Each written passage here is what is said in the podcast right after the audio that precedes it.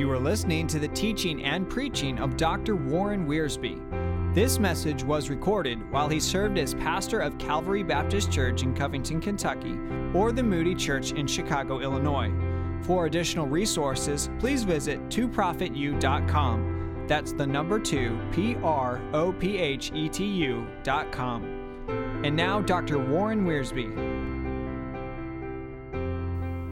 Reading the Word of God from Matthew chapter 5, beginning at verse 17 and concluding with verse 20. And then I want to add to that from Philippians chapter 3, where the Apostle Paul gives his testimony concerning his salvation. Matthew chapter 5. Our Lord speaks and says, Think not that I am come to destroy the law or the prophets. I am not come to destroy, but to fulfill. For verily I say unto you, till heaven and earth pass, one jot or one tittle shall in no way pass from the law, till all be fulfilled. Whosoever therefore shall break one of these least commandments and shall teach men so, he shall be called the least in the kingdom of heaven. But whosoever shall do and teach them, the same shall be called great in the kingdom of heaven. For I say unto you, that except your righteousness shall exceed the righteousness of the scribes and Pharisees, ye shall in no case enter into the kingdom of heaven. Philippians chapter 3, verse 7. But what things were gain to me, those I counted loss for Christ. Yea, doubtless, and I count all things but loss for the excellency of the knowledge of Christ Jesus my Lord for whom I have suffered the loss of all things, and do count them but refuse, that I may win Christ and be found in him, not having mine own righteousness, which is of the law, but that which is through the faith of Christ, the righteousness which is of God by faith, that I may know him, and the power of his resurrection, and the fellowship of his suffering being made conformable unto his death. God is looking for righteousness, and God is providing righteousness.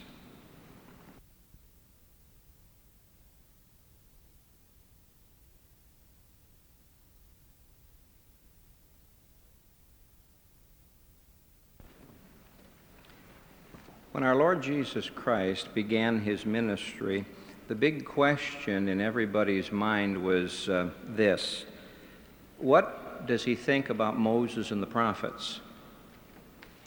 What is he going to do about the past? Now, we ask questions like this ourselves when a, a new president is elected. Is he going to wipe out everything in the past? Or a new mayor comes into office? How will he change things? In fact, I've known churches to ask that question when they call a new pastor. Is he going to change everything? Is he going to rework everything? And so when our Lord Jesus uh, was preaching his Sermon on the Mount, he answered this question. He said, Now don't think that I've come to destroy the law or the prophets, meaning the past, your past teaching, the word that God has given to you in the past. Quite the contrary, he said, I've come to fulfill it. And the big question, he says, is not what is my relationship to God's law, what is your relationship to God's law? He talks in verse 19 about whosoever therefore shall break one of the least of these commandments, and by so doing teach others to do also, he shall be considered least in the kingdom of heaven. Our Lord is not talking here about Mosaic legalism He's talking about uh, the basic moral law of God. We today don't celebrate Passover, we don't celebrate Pentecost. We have all of these in Christ. But as our Lord continues his sermon, he deals with the basic moral law of God. He talks in verse 21 about murder. And he talks in verse 27 about adultery. And he talks over in verse 33 about lying and bearing false witness. And as you go through this uh, chapter, you hear the Lord Jesus as he reaches into the past and he takes God's revelation in the past, his moral law, and applies it to us today. Now, of course, he goes much deeper than Moses. I hear people say, My religion is the Sermon on the Mount. They don't know what they're saying. It's much easier to obey the Ten Commandments than it is to obey the Sermon on the Mount. The Ten Commandments say, Thou shalt not kill. Jesus says in this sermon, If you hate, you kill. That makes all of us murderers. Moses said, Do not commit adultery. Jesus said, If you lust in your heart, you've committed adultery. And uh, the Ten Commandments deal with the outward actions, while the Sermon on the Mount deals with the inward attitudes and motives. And so it's not the Lord Jesus who's on the spot here. We're the ones who are on the spot.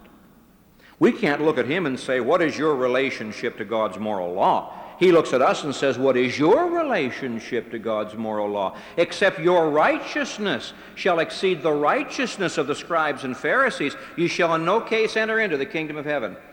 I understand from this passage that if I, have, if I want to get into God's kingdom, I need righteousness. And if I want to make any progress in God's kingdom, I need righteousness. And therefore, I had better be rightly related to the righteousness of God. Have you thought lately about the righteousness of God? Most of us rarely think about the righteousness of God. God is holy. Be ye holy, for I am holy. The angelic creatures before his throne constantly are praising Him with holy, holy, holy. And yet we live our everyday lives and don't think much about the righteous demands of a holy God. Now, in Matthew chapter 5, verses 17 through 20, our Lord Jesus tells us what his theme is. The whole theme of his sermon is righteousness. True righteousness, not a false righteousness true righteousness. And he says to us that he has a relationship to the righteousness of God. And the Pharisees had a relationship to the righteousness of God. And you and I have a relationship to the righteousness of God. Here are three relationships that our Lord Jesus discusses that you and I might have the right kind of a relationship to the moral law of God. Now, let me remind you once again why this is important. If you and I are going to get into the kingdom, we need righteousness. If we are going to grow in the kingdom and not be the least, we need righteousness. And therefore, everyone listening to my voice needs to understand these three relationships to the law of God. Let's begin with our Lord Jesus. What was his relationship to God's law? He tells us he fulfilled the law. Now, the Pharisees thought that he was destroying the law. When our Lord Jesus came and began to preach, he preached with authority. He said, Now Moses said this, but I say unto you. Moses said this, but I say unto you. No Pharisee would dare do that. Jesus spoke with authority. The Pharisees spoke from authorities. Now, Rabbi says this, and Rabbi so and so says this, and another rabbi says that, but Jesus didn't preach like that. Our Lord's messages were not a compilation of other people's opinions. Our Lord's messages were a declaration of God's revelation. And this frightened the Pharisees. They said, This man is taking the place of Moses. Not only did his authority frighten them, but his activity frightened them. You know what he did? He healed on the Sabbath day. You know what else he did? He worked on the Sabbath day. And you know what else he did? he encouraged his disciples to work on the Sabbath day. They went through the fields one day and they were hungry. It was a Sabbath day, and so they took some of the current grain and they worked the grain. That was, that was threshing. The rabbis said that was threshing. And the, the, the uh, scribes and Pharisees said to Jesus, Why do your disciples do that which is not lawful to do on the Sabbath day? Jesus deliberately healed two people on the Sabbath day. He could have waited a day later or come a day earlier. He didn't perform all the ceremonial washings that they performed. And they, they looked at him and they said, This man's a threat to us because he doesn't live the way we live. Furthermore, the, the friends that he kept, publicans and sinners, the people who deliberately were disobeying the law of Moses. The sinners in the New Testament, when it talks about publicans and sinners, it means Jewish people who weren't keeping a kosher home. Jewish people who weren't keeping the law of Moses. And these were the ones that Jesus was attracting. In fact, he went so far as to call a tax collector to be one of his disciples. And so the Pharisees got together and said, This man is destroying the law. Jesus said, You're missing it, folks. I've come to fulfill the law. I'm exposing the true meaning of the law. Oh, you have your traditions, but I have come for the fulfilling of the law. How did Jesus fulfill the law? He fulfilled the law in four ways. First, by his life. He was born under the Jewish law. They circumcised him under the Jewish law. He was raised under the Jewish law in his birth. When he came to be a young man, God the Father said, This is my beloved Son in whom I'm well pleased. For these past 30 years, he has kept my law. In his life, as a young man, in his life, as a preacher, in his life as a healer, he fulfilled the law. He fulfilled the law, secondly, in his death. You see, when they arrested Jesus, he was able to look at them and say, Can you find some fault in me? They had to hire false witnesses because he'd kept the law perfectly in his life, and in his death, he fulfilled the law. He bore the curse of the law. Every one of us has broken God's moral law. And as a consequence, we are under the judgment of God. And yet that judgment fell upon the Lord Jesus.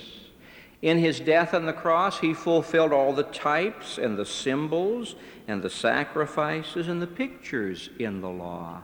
In his death on the cross, he rent the veil of the temple. He said, We don't need priests anymore. We don't need sacrifices or altars or temples. I have fulfilled all of that. So, in his life, in his death, in his resurrection, when our Lord Jesus arose from the dead, it was the certification of God that righteousness had come. He was delivered because of our transgressions. He was raised again because of our justification. And now God had fulfilled the righteousness of His law in the death and resurrection of Jesus Christ. Fourthly, our Lord fulfilled the law in His teaching. When you read the teaching of our Lord Jesus, you don't find him giving us a second Ten Commandments. He's not a second Moses coming and laying heavy burdens upon us. How did Peter describe the law? Peter said in Acts 15, the law, which was a yoke which none of us or our fathers were able to bear. John says the law was given by Moses, but grace and truth came by Jesus Christ.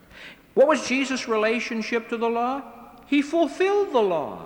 Every righteous demand of God's holy law was fulfilled in the person the teaching, the death, and the resurrection of Jesus Christ. So that today, my Savior in heaven is the fulfillment of God's law. That's why we don't go to Mount Sinai, we go to Mount Calvary. That's why Paul wrote and said, Christ is the end of the law for everyone that believeth. That's good news. Now, the law was never given to save anybody.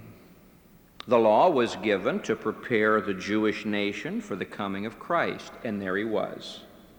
The law was given to reveal to men how sinful they are. The law is a mirror that shows us our dirty face, but you don't wash your face in the mirror. You look at the mirror and say, My face is dirty, and then you draw some water and get some soap and wash your face. The law is the mirror that says to you, Your heart is dirty. You have disobeyed God. But then you turn to that fountain filled with blood, drawn from Emmanuel's veins, and sinners plunge beneath that flood, lose all their guilty stains. If you want to have the fulfillment of the law, you have to go to Jesus Christ. What is his relationship to the law? He fulfilled it. That's why Paul is able to say in Romans chapter 8, verses 1 through 3 There is therefore now no condemnation to them that are in Christ Jesus. For what the law could not do, in that it is weak through the flesh, God, sending his own Son in the likeness of sinful flesh, and for sin, condemned sin in the flesh, that the righteousness of the law might be fulfilled in us who walk not after the flesh, but after the Spirit. I like that. What was the Pharisees' relationship to the law? They were destroying the law. When Jesus said, I have not come to destroy the law. I've come to fulfill it. And then at the end, he makes that startling statement. You must realize that the Jewish people considered the scribes and the Pharisees to be the holiest and most righteous people on the face of the earth. And when Jesus said, I say unto you, and here's this Jewish congregation listening to every word, except your righteousness shall exceed. And they thought he was going to say, the righteousness of the publicans and sinners. He didn't say that. The righteousness of the Gentiles. He didn't say that. Except your righteousness shall exceed the righteousness of the Romans. He didn't even say that. They would have, they would have enjoyed that. He said, Except your righteousness shall exceed the righteousness of the scribes and Pharisees. And they looked at each other and said, What is wrong with him? If anybody in Jerusalem is righteous, it's the scribes and Pharisees. Jesus said, You've got to do better than that you shall in no case, in no wise, enter into the kingdom of heaven. You see, the Pharisees thought they were preserving the law, but they were destroying it. Now, we have a similar situation today. Uh, they thought they were protecting the law because, um, well, for one thing, they opposed the Sadducees. The Sadducees were the liberals of their day. You had these two camps in Israel the Pharisees and they said we must hold on to the traditions of the fathers. The Sadducees, they said, now look, let's get liberal. Let's get up to date. Let's, uh, let's not be tied bound by all this old tradition. And the Pharisees and Sadducees fought each other. There was a split in the Jewish Sanhedrin, the council, because one part was Pharisee, we hold to the traditions. The other part was Sadducee, we believe in going forward. We have a similar situation today. We have folks today who say, well, we're conservative. There's nothing wrong with being conservative. A conservative is one who conserves, he's one who saves the best of the past. But if all you do is save it and you don't invest it, you destroy it. I'm going to repeat that. If all we do as a church is preserve the doctrines that God has given to us and we protect them, but we don't invest them or practice them, we're destroying them. How did Jesus fulfill the law? He fulfilled it by destroying it, and he destroyed it by fulfilling it. You say, What are you talking about? I'll explain it. Suppose you take an acorn. Suppose I'm holding in my hand an acorn. Now, I want to destroy this acorn. I can destroy this acorn in one of two ways. I can put it on the sidewalk and get a hammer and smash it. I've destroyed it. Or I can take it and I can plant it. And by planting that acorn, I allow the acorn to grow and to fulfill the purpose for which it was given. That's how Jesus fulfilled the law. You know why we do not?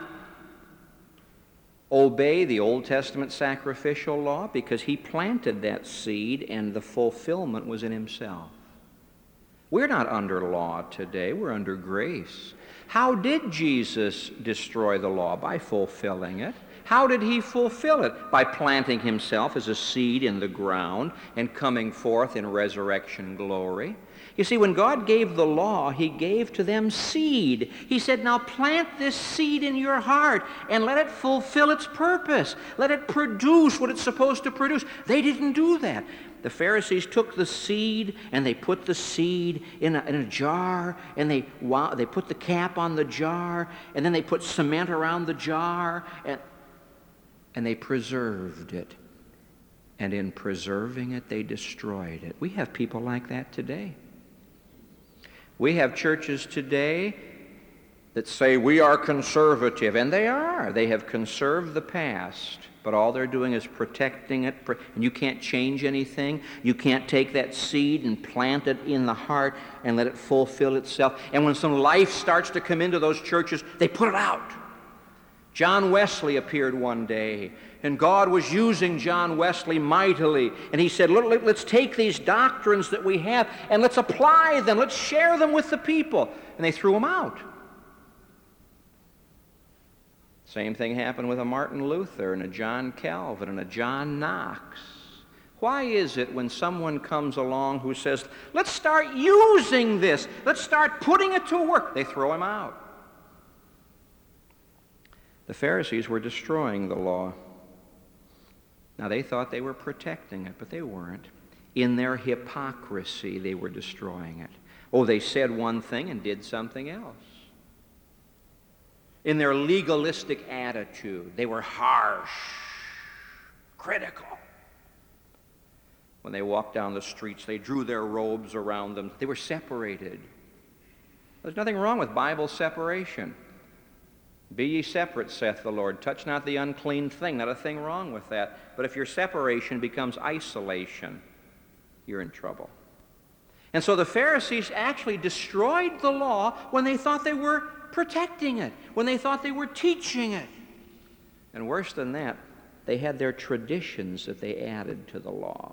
God gave them that acorn, and they put tar around the acorn, they put concrete around it. They just add it all. And when Jesus came, he had to break through those traditions. We have our traditions today. Let's not be critical of these men 2,000 years ago. There are churches today that have traditions that have taken the place of the Word of God. The teachings of men, not the teachings of the Bible. And you try to break through that, and they'll throw you out.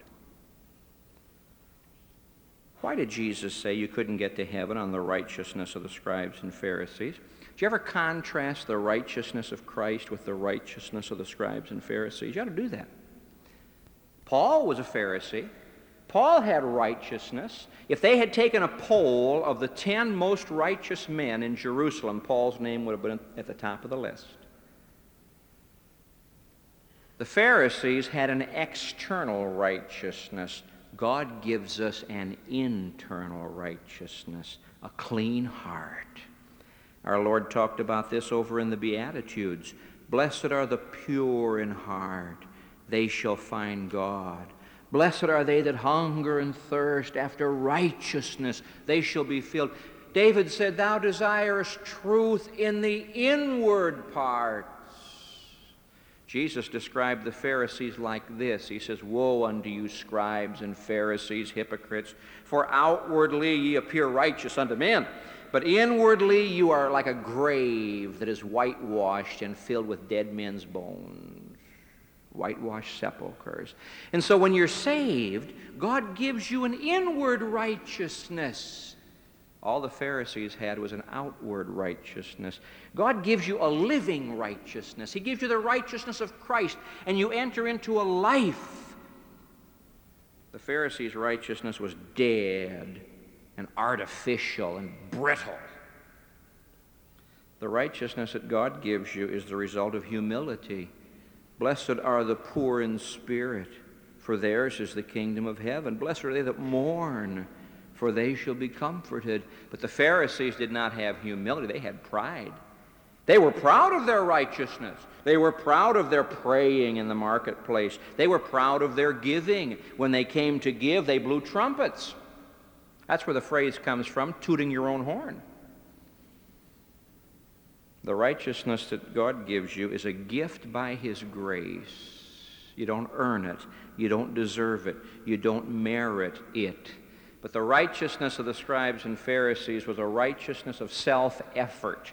You do so many works, you pray so many prayers. Oh, what a contrast! Here were men who thought they were preserving the law, and by their hypocrisy, and their self effort and their pride and their artificiality and their deadness were destroying the law and destroying themselves. When God gives you righteousness, it sets you free.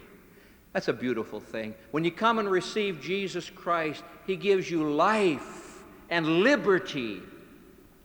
There was no liberty with the Pharisees, it was bondage. Don't do this and don't, don't go here and you can't talk to that person. You can't eat this.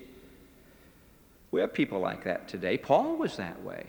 Paul said, If you're looking for a righteous man, here I am. You measure me by the law, blameless. But, but, one day I had the shock of my life. I was storming down the Damascus road, so proud of myself. Now I was going to get the Christians. And I saw a light brighter than the sun. And I heard a voice, and that voice said, Saul, Saul, why are you persecuting me? You can't keep fighting against those goats. And Paul fell off of his high horse and said, Who art thou, Lord? I am Jesus, whom thou persecutest. What wilt thou have me to do? Get up. You see, when Paul saw Jesus Christ and he looked at himself, he saw he was dressed in dirty rags. All of his righteousness was filthy rags. Has that ever happened to you? Do you tell God that he's fortunate that you're around? Pharisees did. Two men went up to the temple to pray, the one a publican, the other a Pharisee, and the Pharisee prayed thus with himself, saying, God, I thank thee that I am not as other men. I fast twice in the week. I give tithes of all that I possess. I'm not an extortioner or an adulterer or like this filthy publican. Do you do that? Jesus came to fulfill the law. The Pharisees destroyed the law and themselves. And my friend, if you have a self righteousness, a religion righteousness, a flesh righteousness, a pride righteousness, you're destroying yourself. The only way to get into God's heaven is to have the righteousness that is better than the righteousness of the scribes and Pharisees. I was at a summer camp in Ohio many years ago and in the course of the camp, we gave to the young people a survey sheet with a very simple question on it What do you think a person must do to go to heaven? You got to do this sometime. And so we turned the young people loose in a small town near the camp, and they went up to people on the streets, knocked on doors, and said, Sir, we're taking a survey asking one question What do you think a person must do to go to heaven? Now, you know what 99 out of 100 people said you must be good. You must be good. And of course, this opened up opportunities for witness. And some people were won to Christ. They discovered they were not good and they could not be good. The only one who is good is Jesus, and he gives us his righteousness. That leads us to the third relationship here. Our Lord's relationship to the law, he fulfilled it. The Pharisees' relationship to the law, they destroyed it and themselves. Our relationship to the law, we must do it and we must teach it. Verse 19. Whosoever therefore shall break one of the least of these commandments shall, and shall teach men so, he shall be called least in the kingdom of heaven. Whoever shall do and teach them, the same shall be called great in the kingdom of heaven. You say, Hold it, Pastor. I can't do the law. Good, go to the head of the class. Neither can I. And our Lord knew it. When he was speaking to these people, he said, Now look, if you're going to make it, you've got to have a righteousness greater than the scribes and Pharisees. And if you want to get any place in the kingdom, you've got to do and teach the righteousness of God. And they threw up their hands and said, But, but Lord, we can't. And he said, That's exactly what I wanted to hear you say. We can't. You know, there are multitudes of people whose bodies are lying in cemeteries today because they waited too long to go to the doctor. They said, oh, we can take, take an aspirin or two and that'll take care of it. It didn't. It didn't. You see, God requires that you and I do the law. God never changed his moral law. It's still wrong to lie. It's still wrong to cheat. It's still wrong to be immoral. It's still wrong to murder. And Jesus says it's wrong to hate. There's not a person hearing my voice who does not stand guilty under the law of God, and yet God says to us, I want you to do this law and teach this law. I want you to practice righteousness and teach righteousness. Lord, I can't do it. Thank you for telling me. I'll help you. You see, it's in this section our Lord is preaching the gospel. No, he's not talking about dying on the cross. His own disciples didn't know about that yet. He doesn't spell out justification by faith. His own disciples didn't know that yet. He's planting the seed, and people are saying, But we cannot do the law. It was impossible for us to do the law. God knows we can't do the law. The only way we can ever do God's righteousness is to have the right kind of a heart. And Jesus said, I'll give you that heart. You see, I'm going to die, he said, and I'm going to bring in a new covenant. Not the old covenant on stones, a new covenant written on your heart. Not an old covenant where God says, do, but a new covenant where God says, done.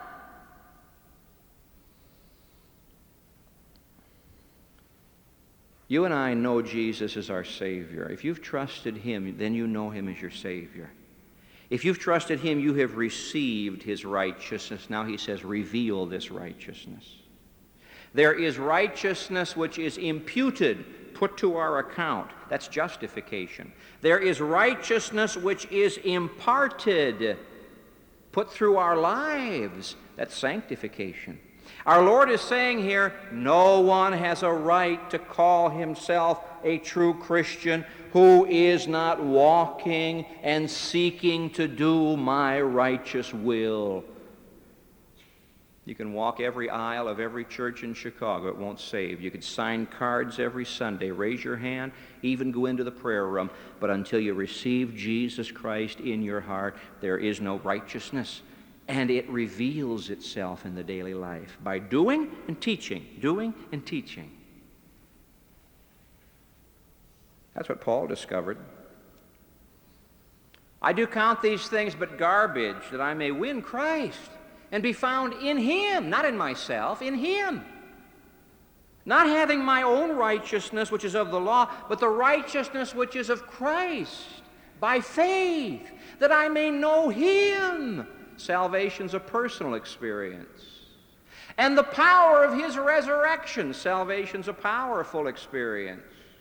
And the fellowship of his sufferings, salvation's a painful experience.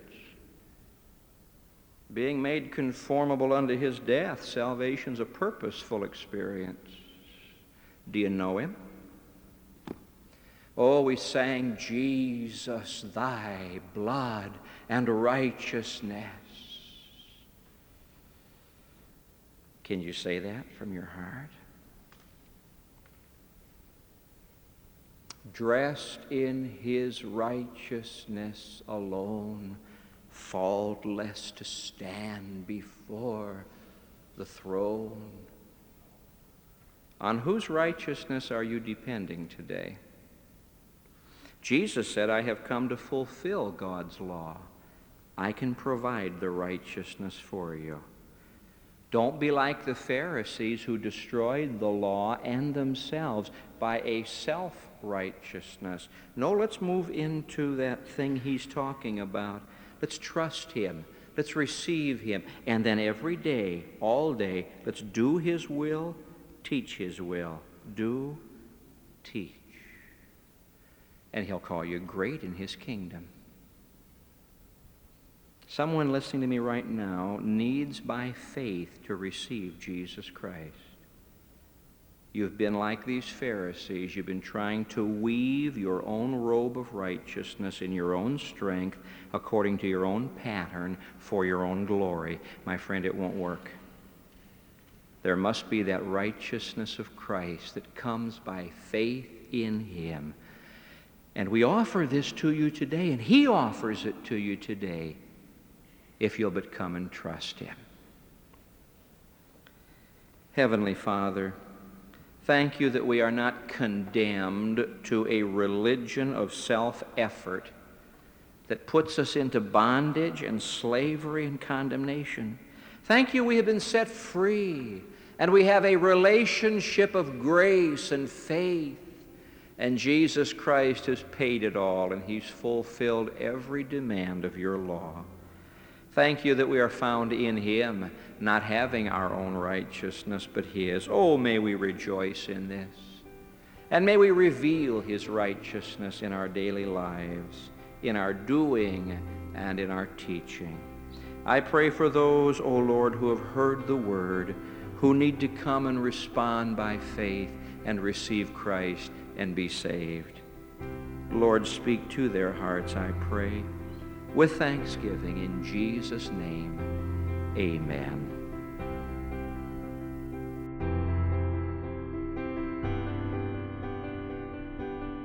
All of Dr. Warren Wiersbe's material is owned and managed by Scripttext.